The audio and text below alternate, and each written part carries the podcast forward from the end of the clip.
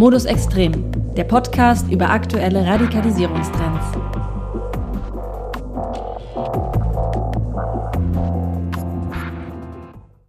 Hey, willkommen bei dem Podcast für das Extreme. Wir sind ja bekannt für, naja, schwere Themen, aber heute wird es vielleicht noch mal etwas schwerer.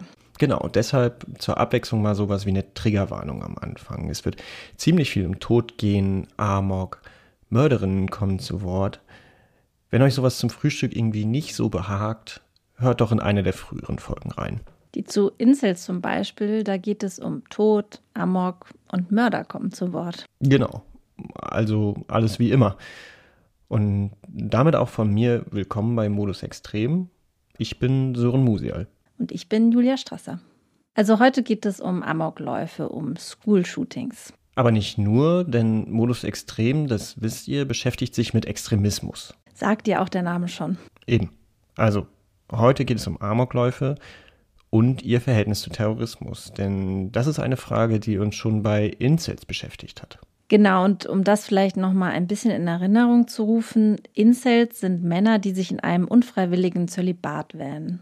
Sie glauben also, sie werden von Frauen in die Einsamkeit gezwungen. Und deshalb begehen manche von ihnen Gewalttaten. Inzwischen werden die von vielen als Terrorismus bezeichnet, lange aber ging man von Amokläufen aus. Weil Frauenfeindlichkeit nicht als Motiv ernst genommen wurde oder weil die Taten an Schulen stattfanden, Schoolshootings eben. Und schon bei den Recherchen zu der Inselfolge haben wir uns gefragt, wo zieht man da denn eigentlich die Grenze? Und dann, dann kam die nächste Recherche und da tauchte das Thema irgendwie wieder auf. Richtig.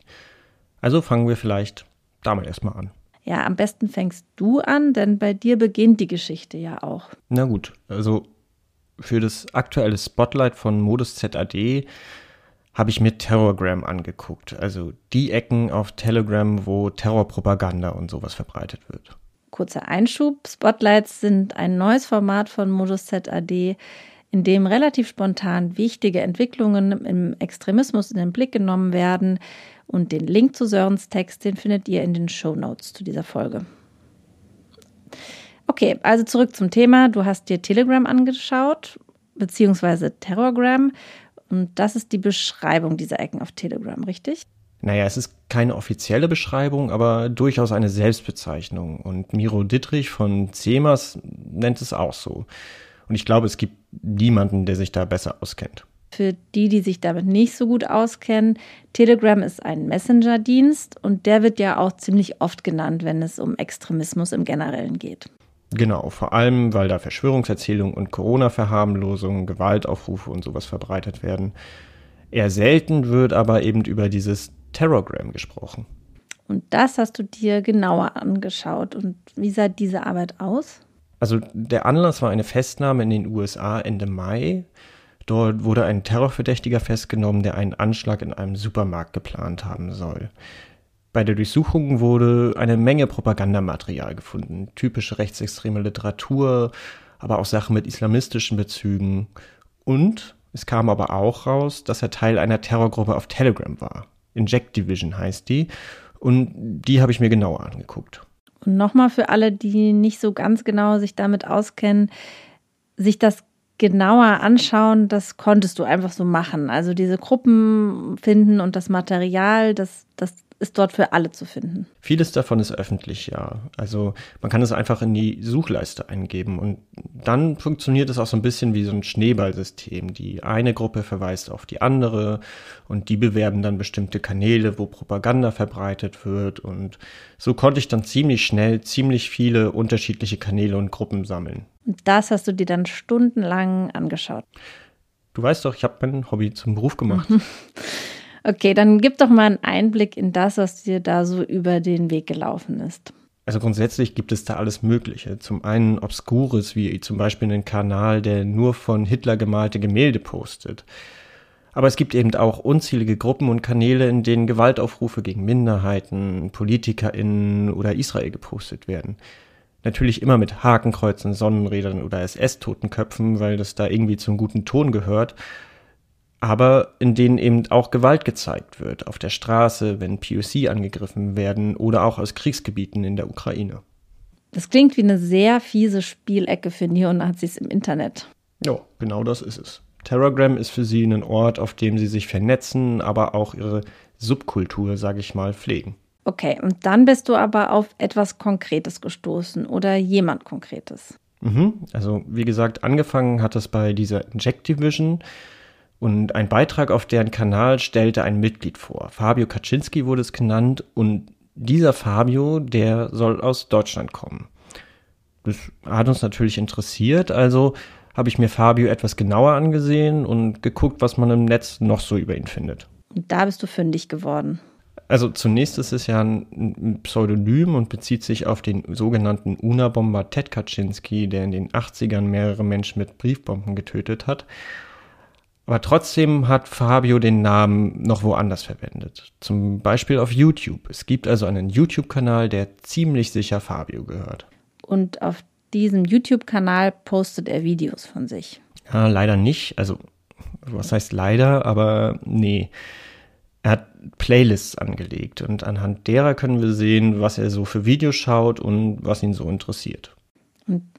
Vermute mal, das ist jetzt nichts, was wir uns so privat anschauen oder anhören würden. Also bis auf das Video eines türkischen Fleischers, der eine Katze füttert, eher nicht, nee.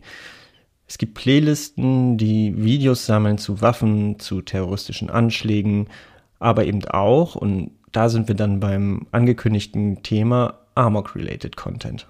Mit Amok-related Content meinst du allgemein Videos, die sich mit Amokläufen, School-Shootings und sowas beschäftigen, nehme ich jetzt mal an. Genau. Und mein Eindruck, als ich mich durch die Playlist gescrollt habe, war, dass Fabio keinen Unterschied macht zwischen Terrorismus und Amok oder auch Gore, also bloßer Gewaltdarstellung.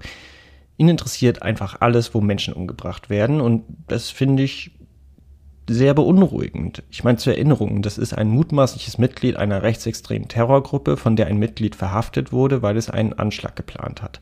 Eine Gruppe, die den Umsturz will und die zu Gewalt aufruft. dieser Typ sammelt und schaut Videos über und von Anschlägen, Amokläufen, Selbstmorden etc. Genau. Also das meiste sind einfach Videos über solche Taten, weil wir sind ja auf YouTube. Das heißt, er sammelt Nachrichtenschnipsel, Vernehmungsvideos, solche Sachen. Aber es gibt auch andere Videos, die stammen dann meist aus irgendwelchen Spielfilmen oder zeigen eben Gewalt. Fiktiv, aber auf Grundlage echter Begebenheiten. Richtig. Und dann gibt es noch ein anderes Genre, das hat uns auch besonders interessiert und das hat letztlich auch ein bisschen dazu geführt, warum wir diese Folge nicht einfach zu Terrorgram machen, sondern eben eher zu Amok.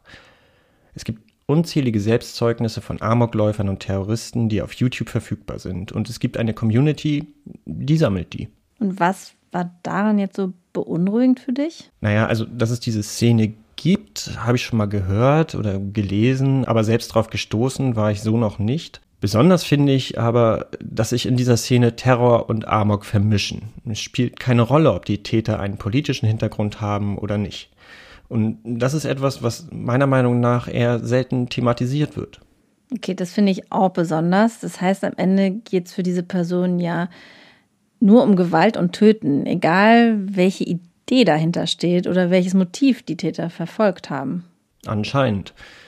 Jedenfalls stehen hier auf manchen Kanälen Rechtsterroristen wie Dylan Roof neben vermeintlich unpolitischen Amokläufern wie den Columbine-Tätern oder auch Serienmördern. Und das wirft auf eine Art schon eine wichtige Trennung in der Prävention über den Haufen. Da wird ja immer unterschieden. War das jetzt Terror oder war es doch Amok?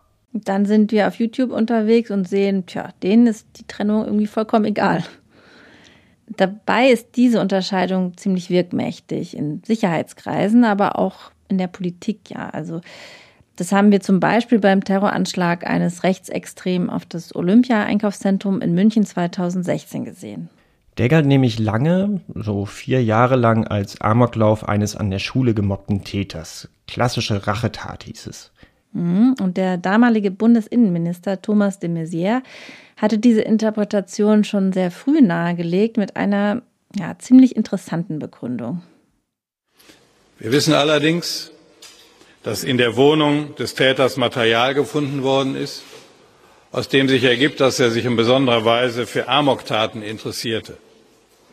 Es gibt bisher keine Hinweise auf einen irgendwie gearteten Zusammenhang zum internationalen Terrorismus.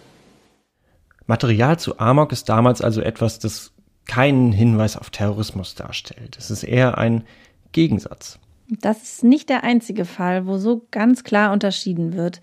Ja, wie du schon gesagt hast, auch im Kontext der Prävention wird ganz klar getrennt zwischen Terror und Amok. Wenn wir nun aber unseren Recherchen rund um diese Inject Division folgen, um unseren Fabio Kaczynski, um die Amok-Szene, dann kann man schon zu einem anderen Schluss kommen, dass eben Terror und Amok nicht immer so leicht zu trennen sind und dass vielleicht auch dieser Reflex nicht richtig ist, zu sagen, na ja, es war ja nur Amok, ein wirrer Einzeltäter, da hätte man nichts tun können.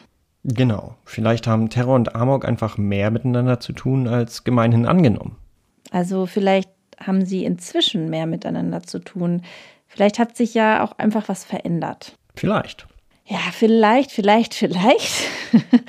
vielleicht müssen wir hier noch mal eine kleine Begriffsdefinition machen. Was sind Terror und Amok eigentlich so ganz grob? Hm, gibt da ja schon viele Definitionen. Ja, aber ganz offensichtlich gibt es ja schon eine eindeutige, auf die vermutlich auch de Maizière angespielt hat. Also de Maizière hat damals von internationalem Terrorismus gesprochen. Das war vor dem Hintergrund der islamistischen Anschläge auf das Bataclan und Paris insgesamt sozusagen. Es war also eine sehr politische Definition. Ich glaube, was in unserem Kontext relevant ist, ist die ideologische Komponente, die Terrorismus ausmacht. Die Tat wird also immer vor dem Hintergrund eines größeren politischen, wirtschaftlichen oder sozialen Ziels begangen und natürlich immer öffentlich. Sie zielt also immer auf ein Publikum. Ja, und im Gegensatz dazu wird Amok als unpolitisch angesehen. Personen, die angeblich nur aus Frust, Wut, Trauer, Mobbing-Erfahrungen, also aus individuellen Problemen heraus handeln. Und auch Amok findet ja an einem öffentlichen Ort statt. Okay, und wozu brauchen wir jetzt diese Unterscheidung eigentlich? Naja, wenn wir von dieser klaren Unterscheidung ausgehen, also wenn das so klar wäre, dann macht das natürlich schon einen Unterschied im Bezug auf die Prävention solcher Taten. Also mal ganz einfach gesprochen, den Amoklauf, den würde ich dann durch andere Präventionsarbeit versuchen zu verhindern als den terroristischen Anschlag. Ja, wobei mir persönlich an dieser Stelle schon auch ein Problem im Bezug auf diese klare Trennung irgendwie deutlich wird. Welches meinst du da? Naja, also auch der politischen Radikalisierung ist ja oft etwas vorangestellt und das kann auch auf jeden Fall mit Frust, Wut und Trauer in Verbindung stehen. Mhm. Wobei das ja dann hieße, dass Terror irgendwie Amok plus ist, also Amok plus Ideologie. Ja, okay, also so, ja, so ganz lässt sich das auch nicht so sagen, oder? Nee, ich glaube, bei Terrorismus findet die Radikalisierung hin zu Gewalt oft über das Politische statt. Also die anderen werden dämonisiert und solche Sachen. Und das fehlt bei Amok ja erstmal. Also dieser politische Umweg fehlt scheinbar. Ja, bei Amok ist die Bereitschaft zu verletzen und zu töten da weniger vermittelt. Also wird nicht damit gerechtfertigt, dass eine bestimmte Personengruppe weniger wert sei zum Beispiel. Genau, die Opferwahl und damit auch die Legitimierung der Tat sind einfach unterschiedlich und das ist ja durchaus eine wichtige Unterscheidung. Gleichzeitig können wir aber schon beobachten, diese Sphären scheinen sich so ein bisschen zu verbinden. Nicht nur bei den erwähnten Incels, sondern allgemein. Anscheinend. Vielleicht sind ja auch die Warnsignale andere. Also während bei Terror eher von einer politischen Radikalisierung auszugehen wäre, die man dann vielleicht zum Beispiel im Internet nachvollziehen kann, fiele das bei Amok eben eigentlich weg. Ja, genau. Allein schon, dass wir von Radikalisierung im Zusammenhang von Terror sprechen. Das machen wir im Amok-Bereich ja eigentlich nicht. Was ein ziemlich guter Punkt ist, vor allem einer, den ich auch irgendwie irritierend finde. Und damit wir dieses irritierende Thema ein bisschen besser verstehen können, haben wir mit Peter Langman gesprochen. Ja, Peter Langman ist Psychologe und Experte für Amokläufe und noch genauer für School-Shootings. Er betreibt die wissenschaftliche Website schoolshootings.info und hat schon einige Bücher zu diesem Thema verfasst, unter anderem Amok im Kopf, warum Schüler töten. Und den haben wir genau das Gleiche gefragt. Wie radikalisieren sich denn eigentlich Amokläufer? Und Langman meinte, naja, Moment mal, Von Radikalisierung sprechen wir hier eigentlich nicht. Well, radicalization, at least as we use the term in English, das sei nämlich ein Begriff, der eher verbunden mit extremen Ideologien verwendet werde, also bei White Supremacists zum Beispiel oder Neonazis. Er sagt aber auch, ein Prozess gibt es schon auch bei Amokläufern. But you're right, kids don't just wake up one day for no reason and decide to commit a mass attack at their school. So this idea of radicalization, if you want to use that term, tends to involve a lot of uh, both practical preparation in terms of planning the attack and gathering the weapons, but also there's often a lot of psychological preparation. Es gebe eine Planung der Tat, zum Beispiel die Beschaffung der Waffen, aber ja auch eine Art psychologische Vorbereitung, die Suche nach Vorbildern und Rechtfertigungen. Und diese Vorbilder bestehen sehr oft aus schon begangenen Taten. Deswegen auch diese Amok-Videosammlung auf YouTube ja, also irgendwie doch eine Art von Radikalisierung im Internet. In der Sammlung von unserem Fabio waren ja auch sehr viele Videos zum Columbine School Shooting. Genau. Für Langman ist es das wichtigste aller Shootings. You know, we don't know exactly why people are taken with Columbine more than any others. Partly, I think it was the magnitude of the attack. There'd been other Warum genau, das wissen man allerdings nicht. Langman glaubt wegen des Ausmaßes der Planung. Die Täter wollten damals mehr als 500 Menschen töten.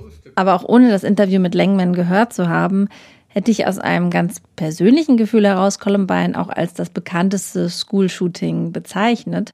Ich bin allerdings davon ausgegangen, dass es an der medialen Aufarbeitung des Attentats liegt. Okay, Moment mal. Also, bevor wir hier jetzt weiter über Columbine reden. Müssen wir wahrscheinlich über eine Wette sprechen? Richtig. Du hast nämlich gewettet, Columbine sei ein so feststehender Begriff, dass jede und jeder ihn kennt. Auch meine Mutter, meine studierte Frau, muss sich immer meinen ganzen Scheiß zu Rechtsextremismus anhören und angucken. Aber sie ist eben, wie viele andere auch, nicht so tief im Thema. Ja, ich war wirklich felsenfest davon überzeugt, dass sie das kennt, dass eigentlich alle das kennen und du hast dagegen gewettet. Ich war der Meinung, deine Mutter besser zu kennen als du.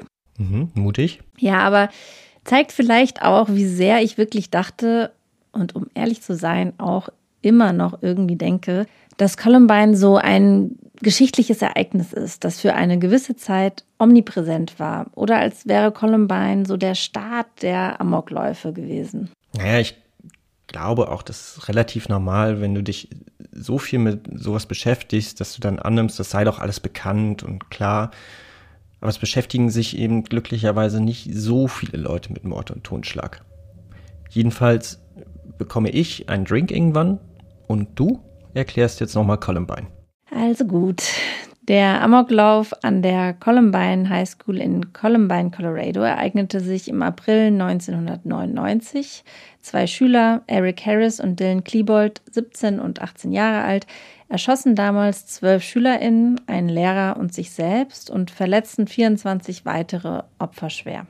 Und eigentlich hatten sie einen Bombenanschlag geplant, bei dem Hunderte sterben sollten, allerdings explodierten die Sprengsätze nicht. Auch hier ist es übrigens so, dass die Tat als eher unpolitisch gesehen wird. Dabei gibt es durchaus Hinweise auf politische Einflüsse, die aber sehr schnell abgetan wurden. Also man hört auf jeden Fall, dass du das jetzt nur vorgelesen hast, weil du eine Wette verloren hast. Mm. ähm, also tatsächlich hast du ja trotz der verlorenen Wette recht. Columbine ist Pop, wenn man das so sagen will. Es gibt zum Beispiel die Oscar-prämierte Doku Bowling for Columbine von Michael Moore. Es gibt unzählige Spielfilme darüber. Und nicht nur das, es gibt Originalaufzeichnungen vom Attentat, denn ähm, zum Zeitpunkt der Tat lief die Überwachungskamera in der Schulcafeteria. Und wenn man Columbine bei YouTube sucht, findet sich all das und auch nicht selten Kommentare unter den Videos, die die Täter als Helden feiern. Und dieses ganze Material zusammengenommen ist vielleicht auch Teil des Problems. Genau, denn Ausschnitte davon finden sich in den Playlists der Amok- und Terrorszene auf YouTube. Und man muss auch nicht lange suchen, um tatsächliche Täter zu finden, die Columbine und die Filme über Columbine als Inspiration angaben.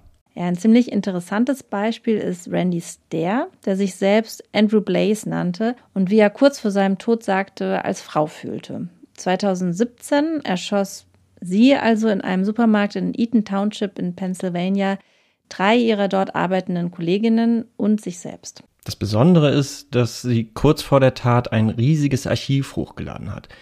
Videotagebücher, Audioaufnahmen. Ja, Blaze selbst schrieb dazu, I literally documented the final month and days of my life. Sie habe die letzten Monate ihres Lebens ausführlich dokumentiert. Sie führt in Videos durch ihr Zimmer, nimmt das Publikum mit zu Schießtraining und entscheidet vor laufender Kamera durch Münzwürfe, ob sie allein Suizid begehen soll oder erweitert im Supermarkt. Und man kann das Abschiedsvideo an die Eltern sehen und darin sagt Blaze unter anderem, They inspired me. Columbine was my Bible, it was my guidebook. It was everything. I analyzed the living hell out of it. I watched all the documentaries on it, saw what went right, what went wrong, you know.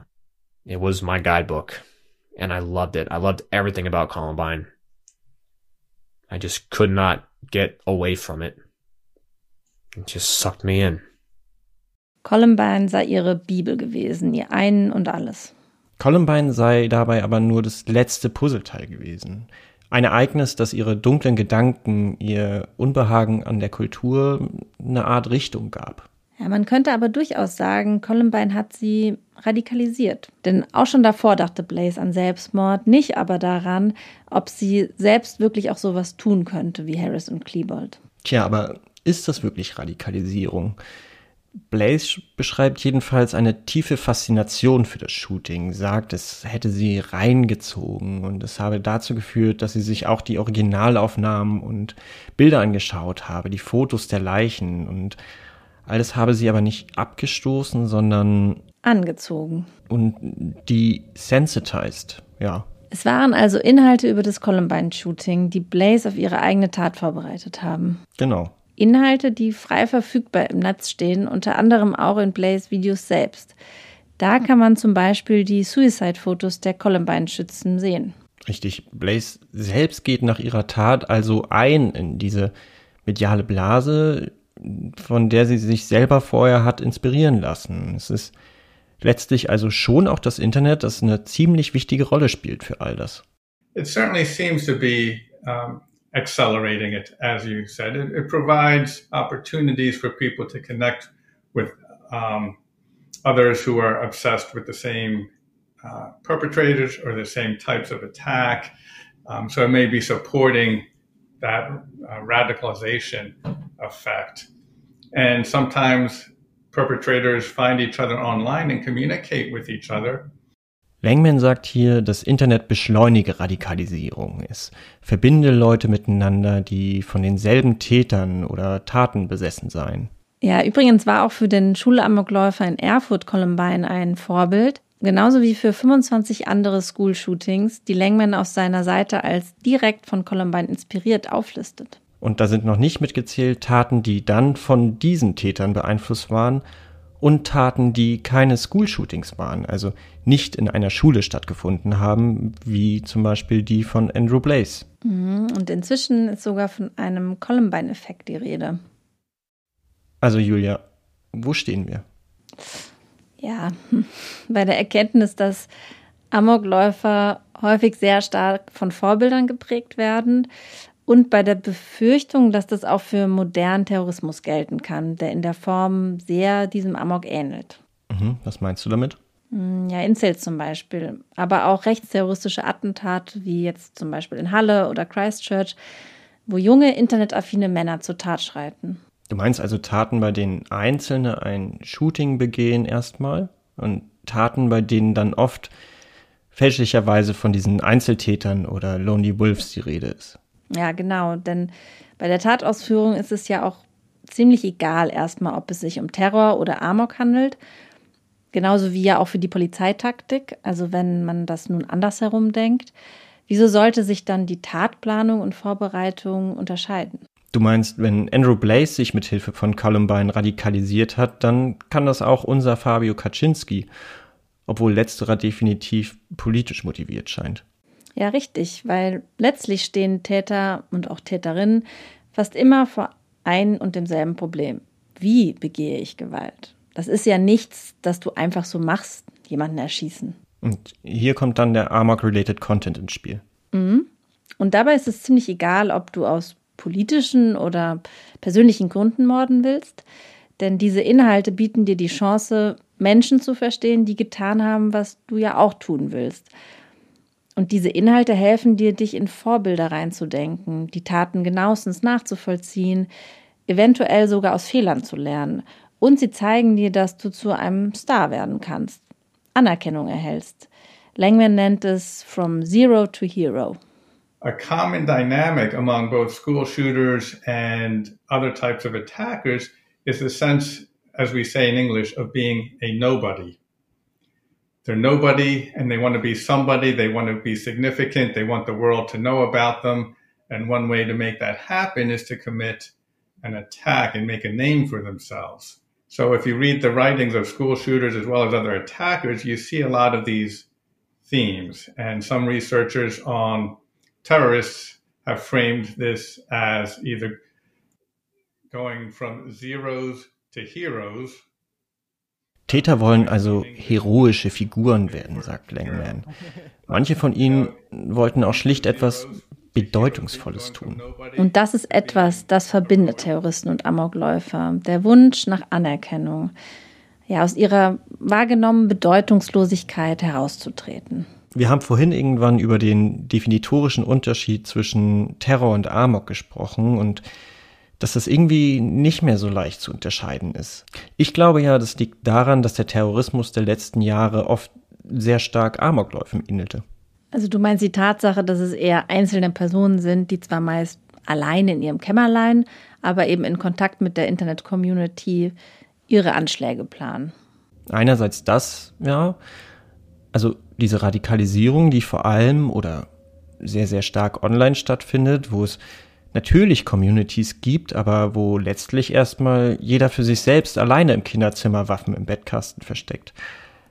Radikalisierung im Internet läuft zunehmend individualisiert ab. Jemand wie unser Fabio zum Beispiel bekommt von YouTube ja seine ganz eigene Radikalisierungsbiografie zugeschneidert. Möchtest du mehr Terror oder mehr Amok, mehr Gewalt oder mehr Waffen? Ganz so, wie er es braucht. Andererseits ist es aber vielleicht auch der stärkere Bezug auf das Ich der Täter, der Täter aus Hanau, der sich für ein Genie hielt, das alles durchschaut hat, die Täter von Christchurch und Halle, die sich ganz klar zu Helden stilisiert haben als First-Person-Shooter und natürlich auch Anders Breivik, der eine Melange aus all dem ist. Und dann natürlich auch die Incels, die ja der Ausdruck schlechthin sind für ein Leiden am Selbst, das dann politisch outgesourced wird. Hm, eine Ansammlung von narzisstischen Persönlichkeiten. Das wird ja auch oft in Verbindung mit Amokläufern und Terroristen so benannt, dass es vielen um Bedeutung eben geht. Schon ja, aber es gibt da trotzdem einen wichtigen Unterschied. Selbst wenn es zum Beispiel für einen islamistischen Märtyrer um Ruhm geht, hat der Terrorakt auch eine strategische Bedeutung für die politische Bewegung. Du meinst, beide Amokläufer und Terrorist lösen Angst in der Gesellschaft aus, aber der Terrorist hofft mit dieser Angst ja, eine politische Veränderung herbeizuführen. Genau. Bei beiden ist die Angst schon auch mitgedacht, aber bei Amok geht es tendenziell nur darum, durch die Angst berühmt zu werden. Und wenn wir uns jetzt die Anschläge wie den in Halle angucken oder den in Christchurch oder auch die Insel-Attentate, dann ist der persönliche Ruhm da in den letzten Jahren anscheinend wesentlich wichtiger geworden. Hm, was ja auch damit irgendwie zu tun hat, dass es ja, dass so digitale Kulturen sehr stark dazu neigen, Stars und InfluencerInnen hervorzubringen. Also Plattformen wie Instagram, YouTube, Twitter, wo Menschen irgendwelchen Autoritäten folgen, die führen halt auch dazu, dass sich dieses Konzept einflussreicher Einzelpersonen ja auch auf andere Bereiche überträgt. Definitiv. Mir fällt dazu ein, dass ich bei der Recherche auf eine Studie gestoßen bin, in der ging es zwar primär erstmal darum, dass Medienberichte von Amokläufen und Terroranschlägen Nachahmungstäter hervorrufen, aber unter anderem wurde da auch gesagt, dass einige Täter zwischen 2010 und 2017 mehr Medienaufmerksamkeit erhielten als Brad Pitt. Ziel erreicht quasi. Ja, man könnte also sagen, Alle Attentäter, ob Amokläufer oder Terroristinnen, besitzen irgendwie eine narzisstische Persönlichkeitsstörung und das verbindet sie. Also könnten wir doch auch von Krankheit hier sprechen. Naja, was heißt krank? Wenn man von Narzissmus spricht, ist das schon eine naheliegende Bezeichnung. Man könnte ja aber auch von autoritären Persönlichkeiten sprechen. Dann wären wir eher bei einer gesellschaftlichen Problembeschreibung. Okay, dann lassen wir das mit der Trennung von Amok und Terror irgendwie jetzt oder wie? Naja, ich glaube, die Trennung hat durchaus weiterhin ihren Sinn. Nur müssen wir das Trennende vielleicht überdenken. Trotzdem ist ja von Bedeutung, warum ein Täter handelt, warum er seine Opfer aussucht. Und letztlich spielt die Trennung auch eine Rolle bei der Radikalisierung. Bei Terror ist und bleibt sie eben ideologisch verhaftet und folgt daher vielleicht anderen Logiken. Und das hat dann andere Implikationen für die Prävention. Mm. Ja, das stimmt. Also es heißt anderes für die Prävention und das muss ganz klar ausgearbeitet ja, und auch benannt werden. Aber gerade die Persönlichkeit und die psychische Verfasstheit von Terroristinnen, die steht bei der medialen Berichterstattung der Attentate ja immer immens im Fokus. In der Prävention aber ist das zu Teilen ein komplett blinder Fleck. Denn Medienkompetenz und politische Bildung, das sind zwar schöne Buzzwords, aber ja auch nicht immer das Allheilmittel für alles. Und mit Sicherheit ist auch so ein Schlagwort wie Ambiguitätstoleranz für die Prävention von politisch motivierten Anschlägen sinnvoll. Aber die psychische Verfasstheit von einem Attentäter wie in Halle oder Hanau zeigt ja auch, dass in die Prävention auch der psychologische Blick gehört. Das ist ja auch eine ganz interessante Differenz eigentlich.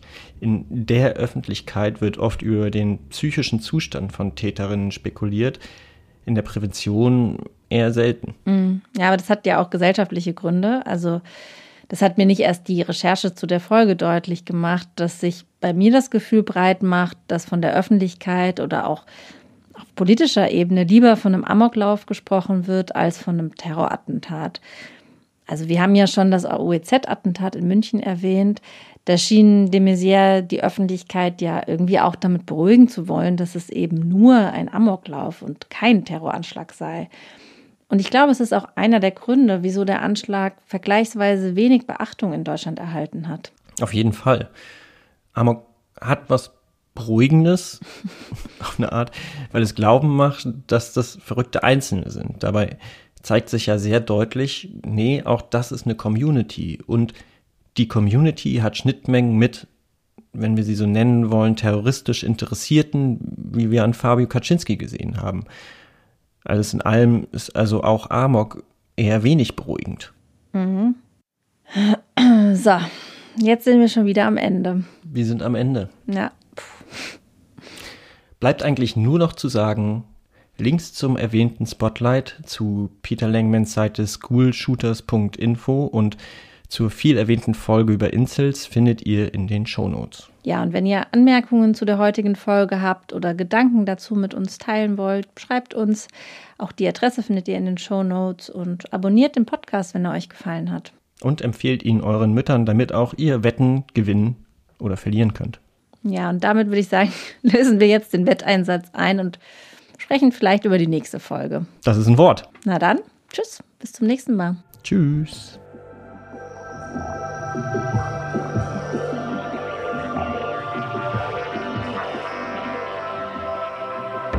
Modus Extrem. Produziert von Modus ZAD, dem Zentrum für angewandte Deradikalisierungsforschung.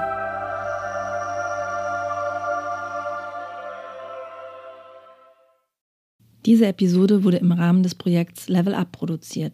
Level Up wird gefördert vom Bundesministerium für Familie, Senioren, Frauen und Jugend im Rahmen des Bundesprogramms Demokratie leben.